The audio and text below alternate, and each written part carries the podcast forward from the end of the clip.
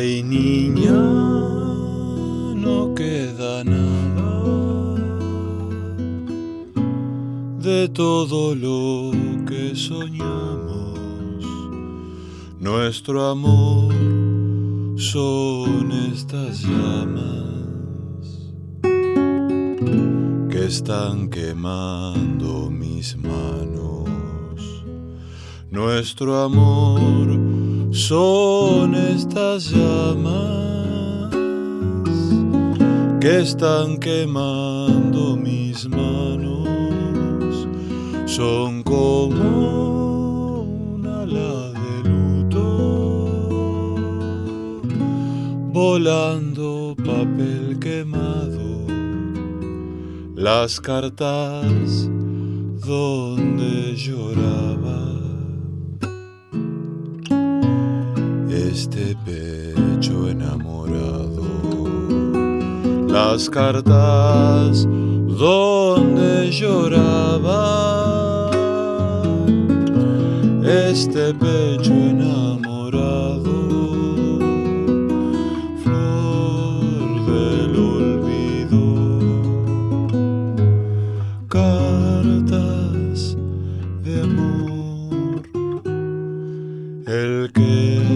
Que mano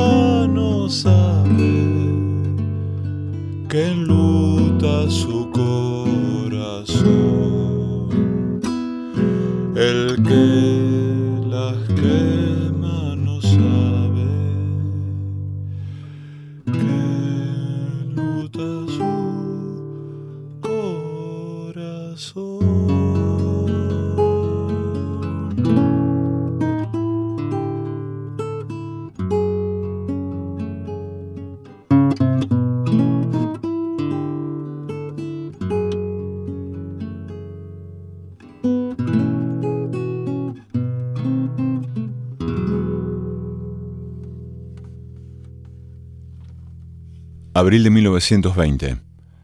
Franz Kafka se halla hospedado en la pensión Otto Burg al sur de la bellísima ciudad italiana de Merano, en la frontera con Austria. Concentrado en su dieta vegetariana y en los hábitos alimenticios que le obligaban a masticar 30 veces cada bocado, buscando una mejoría para sus enfermos pulmones, cuando decide responder un par de cartas que quedaron pendientes a su salida de Praga.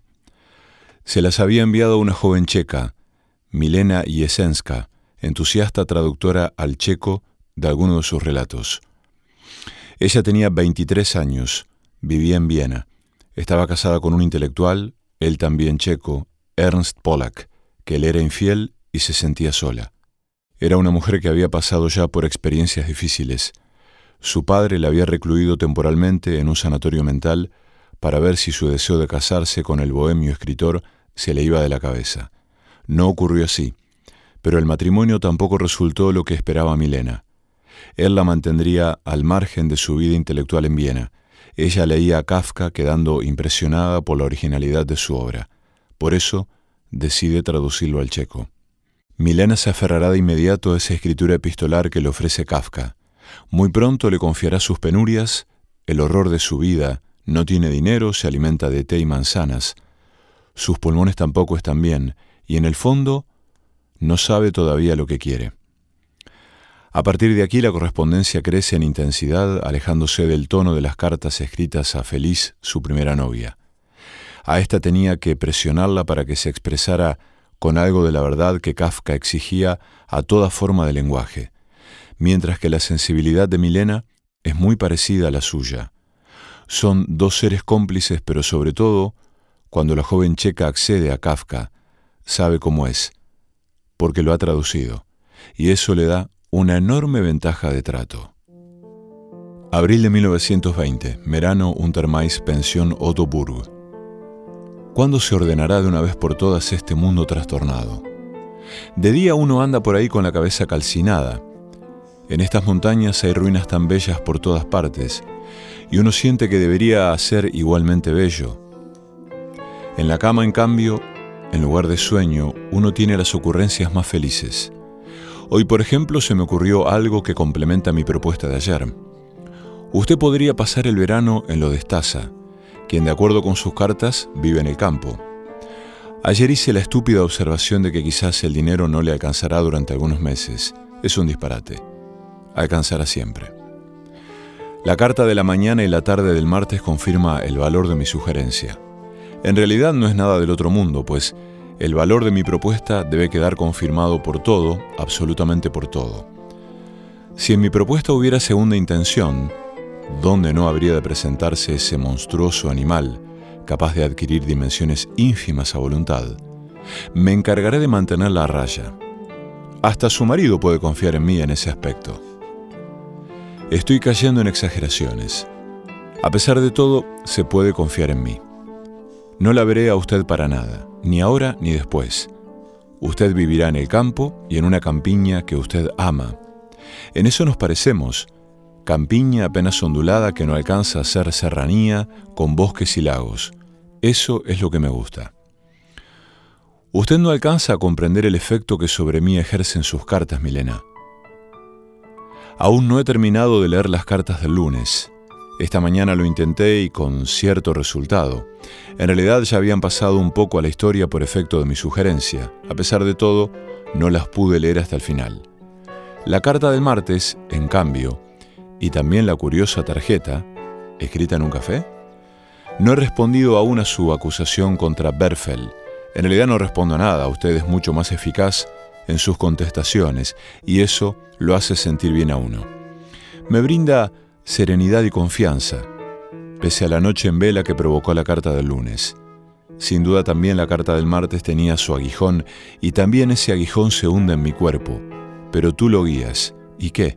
Por supuesto, esta es solo la verdad de un instante de un instante estremecido de dicha y dolor. ¿Qué puede ser difícil de soportar si proviene de ti? Suyo, Franz Kafka. Postdata. Hace poco volví a soñar con usted. Fue un largo sueño, pero no recuerdo casi nada. Yo estaba en Viena, todo eso se ha borrado, pero luego llegaba a Praga y había olvidado su dirección, no solo la calle, también la ciudad, todo. Solo el apellido Schreiber surgía de algún modo a la superficie, pero no sabía qué hacer con él. La había perdido a usted por completo. En mi desesperación pensé en varios recursos muy hábiles, pero vaya a saber por qué no los puse en práctica. De todos esos ardides, solo recuerdo uno. Yo escribía en un sobre Milena, y debajo, ruego entregar esta carta, de lo contrario la Administración de Hacienda sufrirá una enorme pérdida. Con esa amenaza esperaba poner en movimiento todos los recursos estatales para localizarla. ¿Le parece astuto? Espero que no la predisponga en mi contra. Solo en sueños soy tan tortuoso. Extraigo una vez más la carta de su sobre. Aún queda lugar. Por favor, tutéame una vez más. No siempre, no pretendo eso. Tutéame una vez más.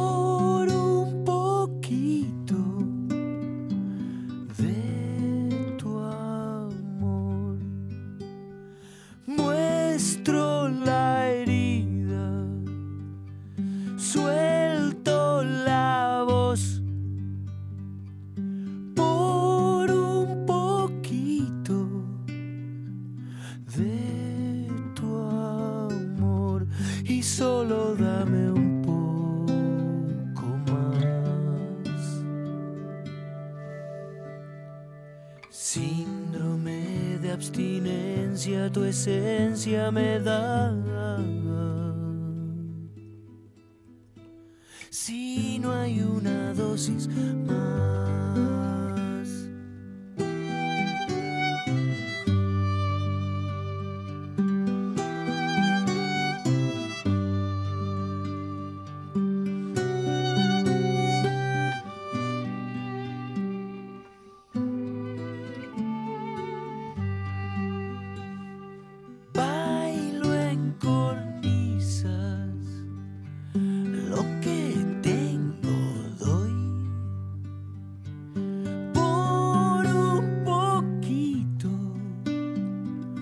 This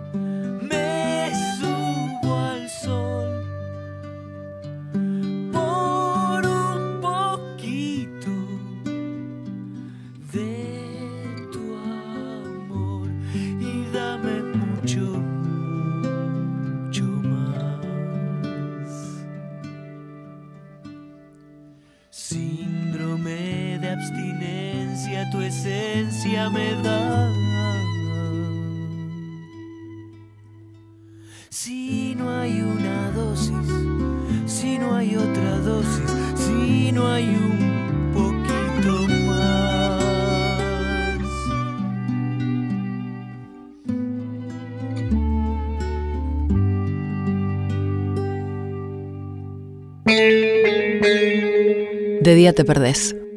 En la noche te encontrás. El perseguidor.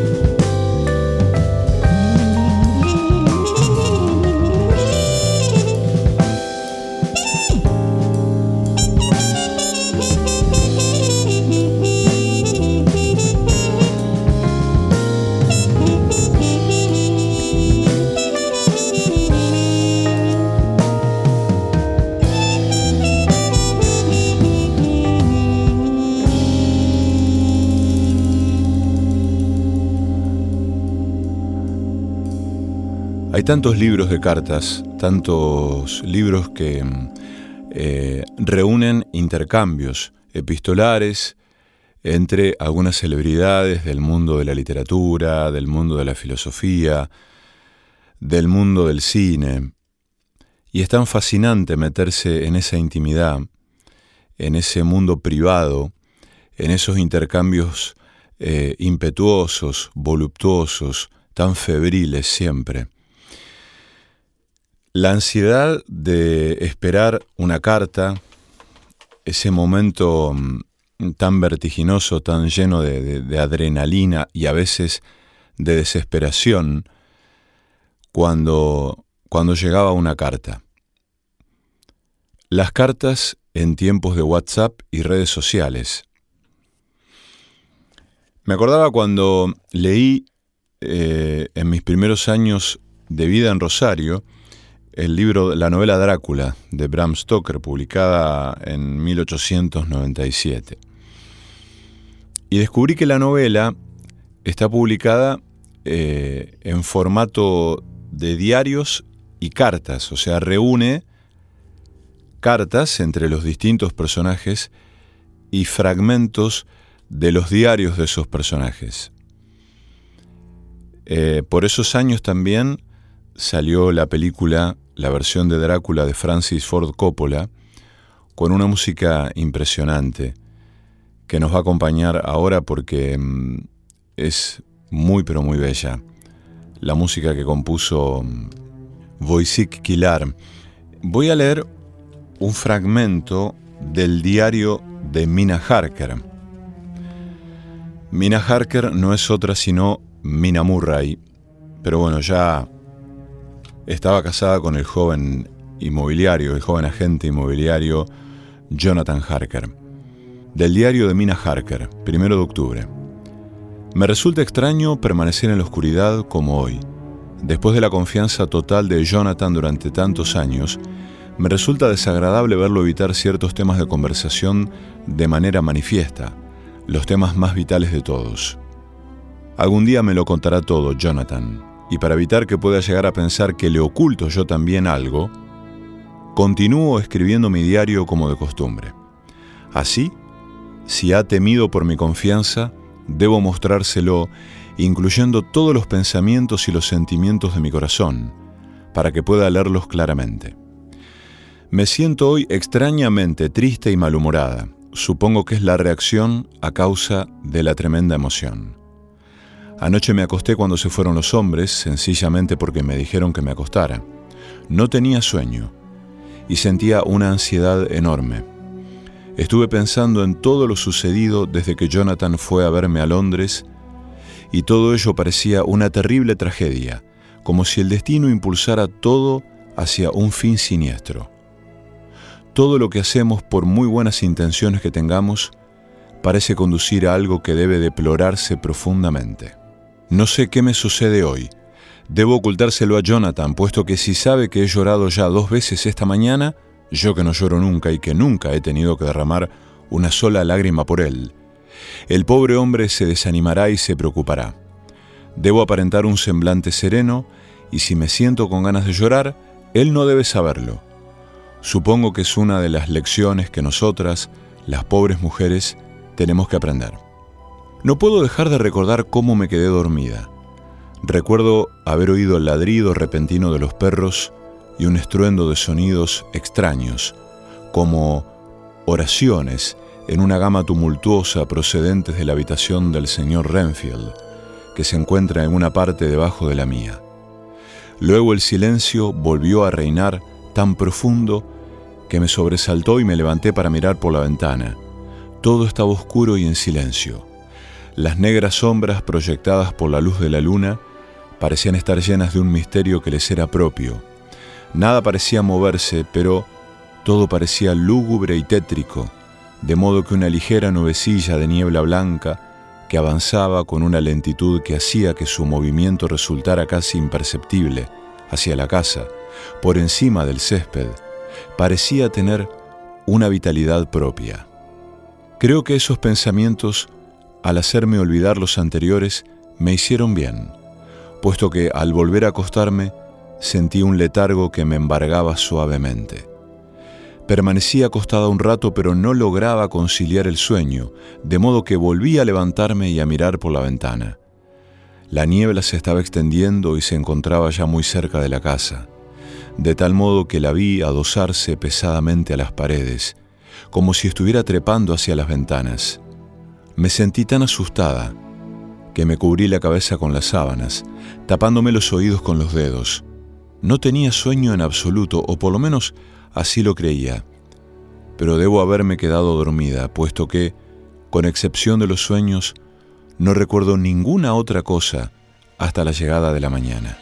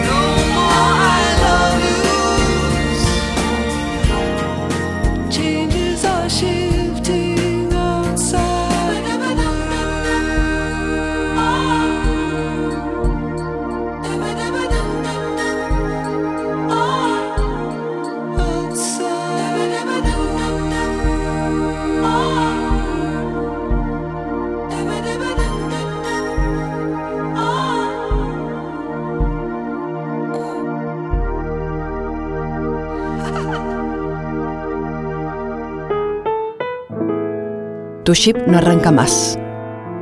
Pone la radio. El perseguidor.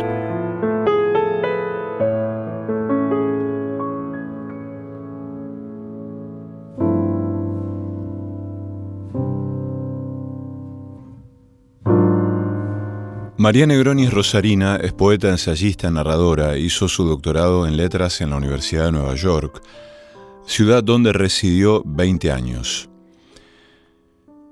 En el año... A ver, ¿de qué año es este libro? 2013 publicó Cartas Extraordinarias con ilustraciones de Fidel Sclavo. Cartas Extraordinarias. Escuchen esto. Como un regreso y un reconocimiento a las obras y los autores que formaron la biblioteca de nuestra infancia y adolescencia, María Negroni escribió este conjunto de cartas extraordinarias que iluminan el mundo en que vivieron y crearon Luisa May Alcott, Emilio Salgari, Charles Dickens, Mark Twain, Jack London y tantos otros grandes escritores del siglo XIX, cuyas narraciones serán siempre el corazón de nuestro ADN literario.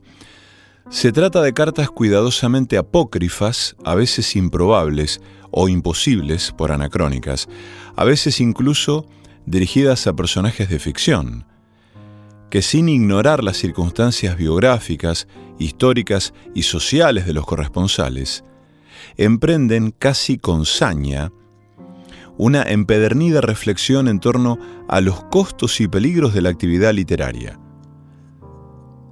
Homenaje, arte poética y gozo se unen en este libro único, exquisito y feliz, en el que textos e imágenes componen una correspondencia milagrosa.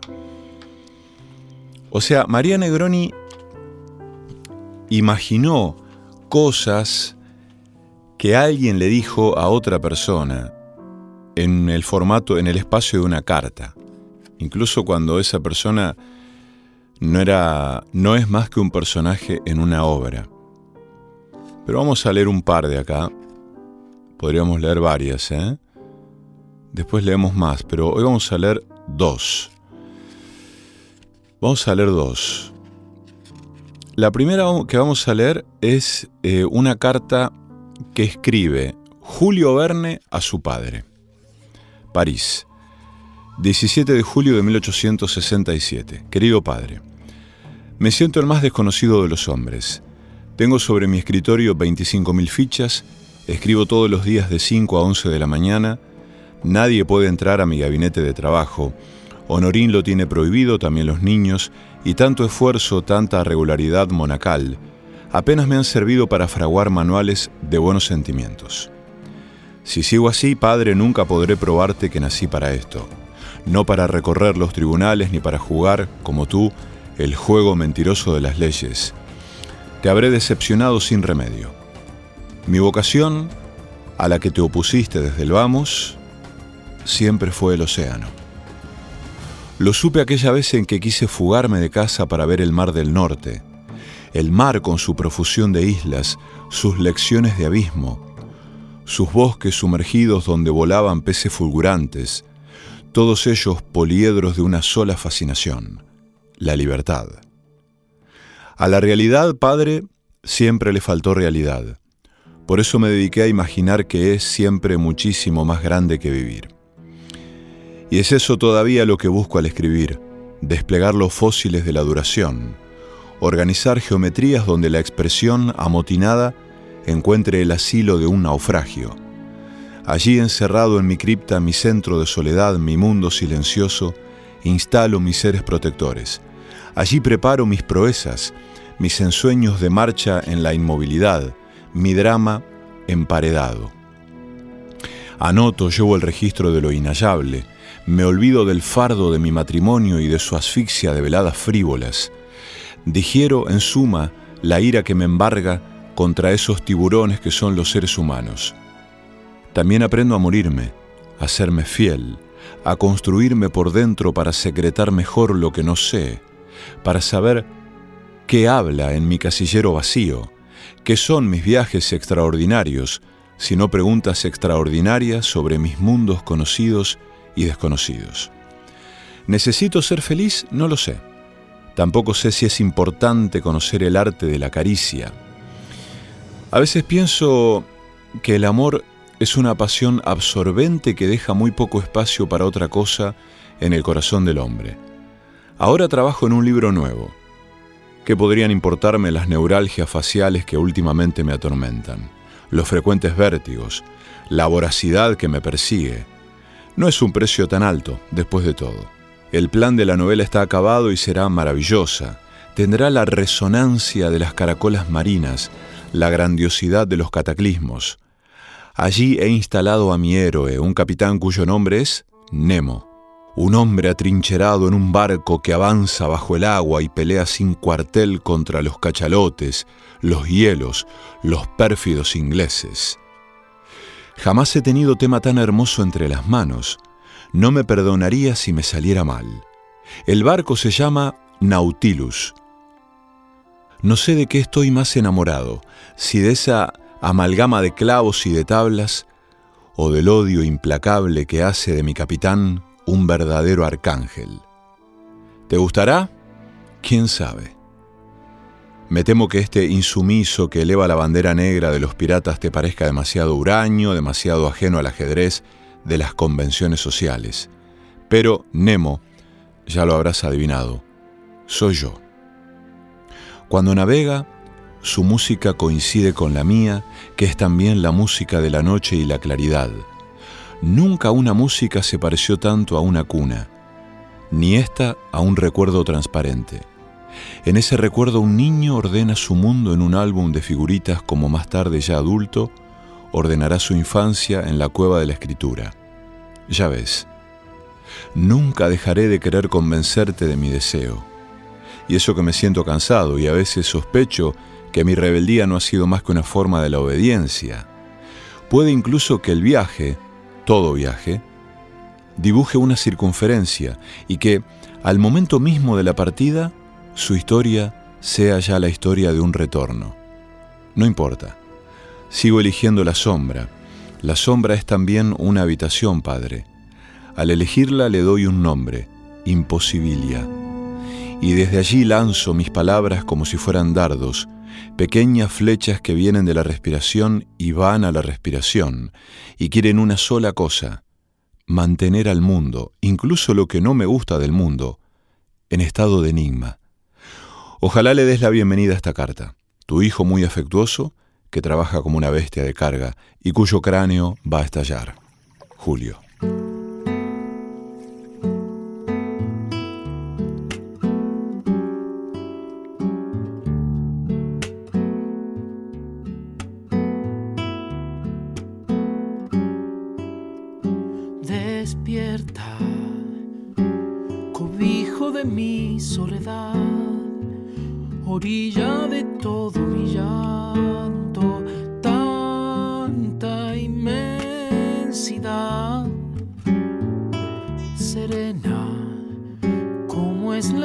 Al despertar, como es el agua por la tarde, cuando el sol no está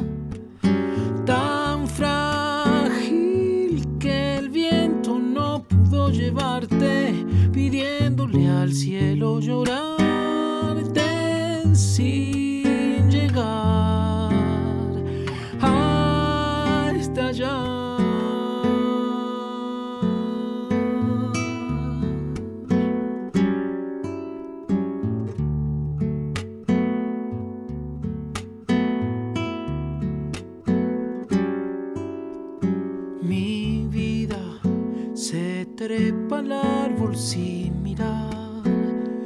Te lleva un pájaro que canta, se vuelve a trepar. Mis días son los que tengo para dar. La pena que quedó dormida, que se quede atrás.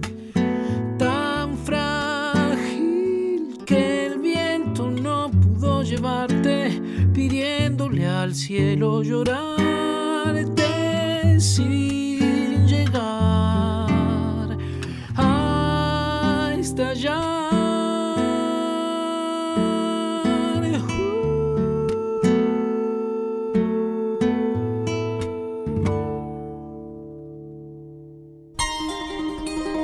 Un salto a la noche, una aurora boreal.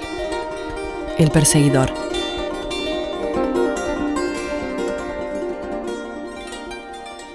Ircel, 21 de marzo de 1961.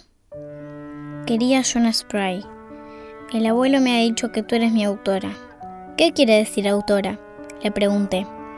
Y él contestó que me tejiste con lo que amabas, la tierra y el paisaje, las palabras, los recuerdos que se acurrucan contra lo invisible, y que después me pusiste aquí, en tu refugio blanco y sedoso, el reluciente mundo de la nieve, como si dibujaras esas bellas imágenes que nunca se ven.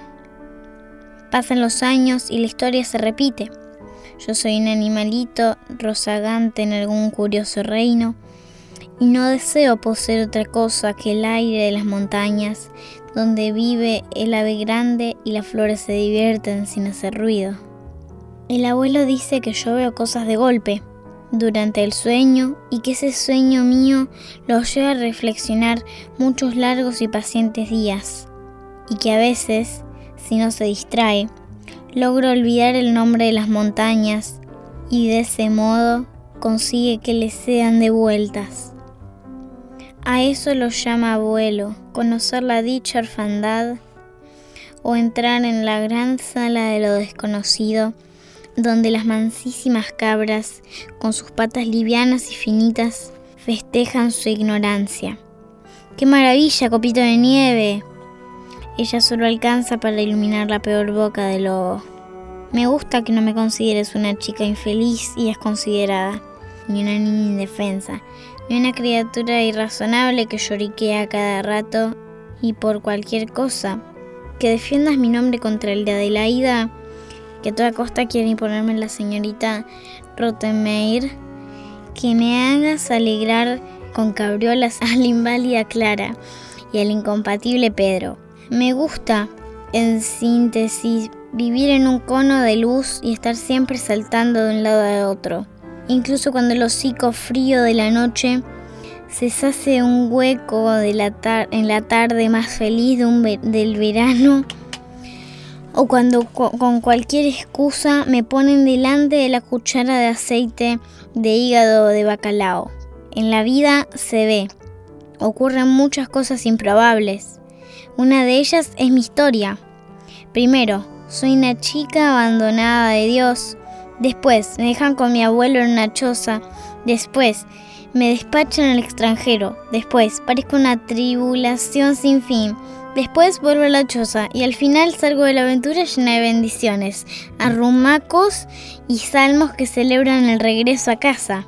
El abuelo dice que todo eso es lo de menos, lo demás es despertarse de las falsas jaulas. Tu libro, por ejemplo, donde yo entro como a un pequeño infinito, está subiendo siempre a lo que baja, como esas piedras que el río lee en sentido inverso, a ver si así consigue amar el corazón del daño.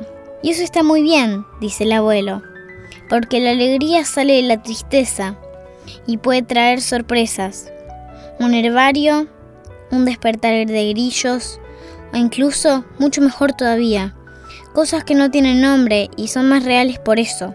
Por lo demás, no se me escapa que vivimos en tiempos distintos. Yo reaparezco en las manos de cada lector que llega y tú te quedaste al comienzo, llorando en una habitación de, tu futuro porque te habían expulsado de algún lado. ¿Qué hacer para consolarte? Te propongo este juego. Una mariposa entra en tu pensamiento y otra en el mío. Tiramos un dado. Las dos mariposas se dicen frases impronunciables. La que exceda el silencio primero regresa al mundo sin atenuantes. Una última cosa. No te ofendas, pero tus frases te has portado de la manera más descortés y irrepensible. Eres una completa salvajilla y quítate ese adefesio ¿Cómo vas a salir hecha una pordiosera? Me parecen formas de atormentar a una niña. Ahora te dejo. Volveré una vez más a sentarme en el gran sofá del abuelo con el hermoso tapizado de pasto verde, a mirar embelesada los abetos, a escuchar la voz del viento que trae mensajes de un millón de diminutos seres. No olvides lo que tú misma le enseñaste a una cosita pequeñita como yo, que la eternidad hace de su casa con las miguitas que no comemos. Te mando mis arrebatos y el deseo de verte pronto en la primera zona de lo invisible. Heidi.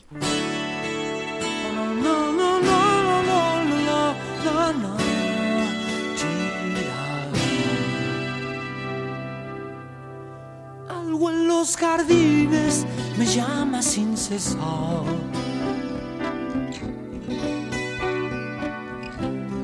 La lluvia en las hojas me inspira confianza.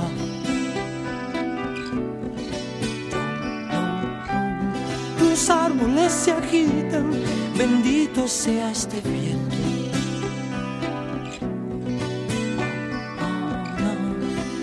Detrás de los muros oigo algo que me dice.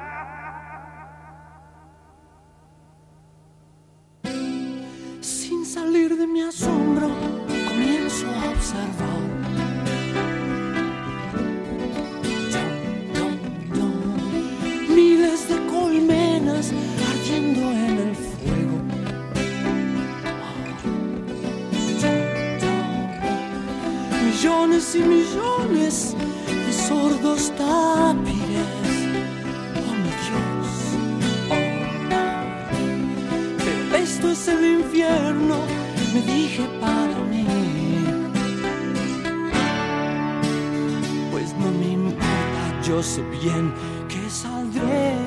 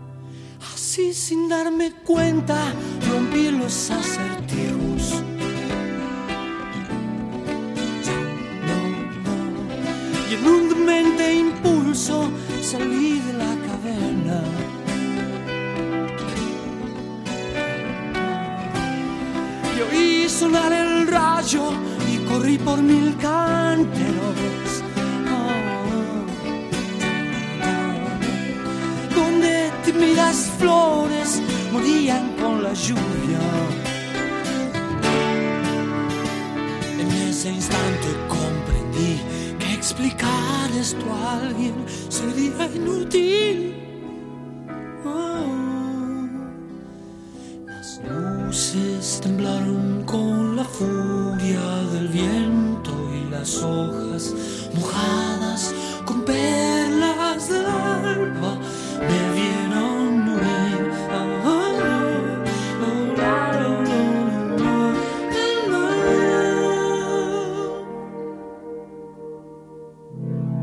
Perseguidor.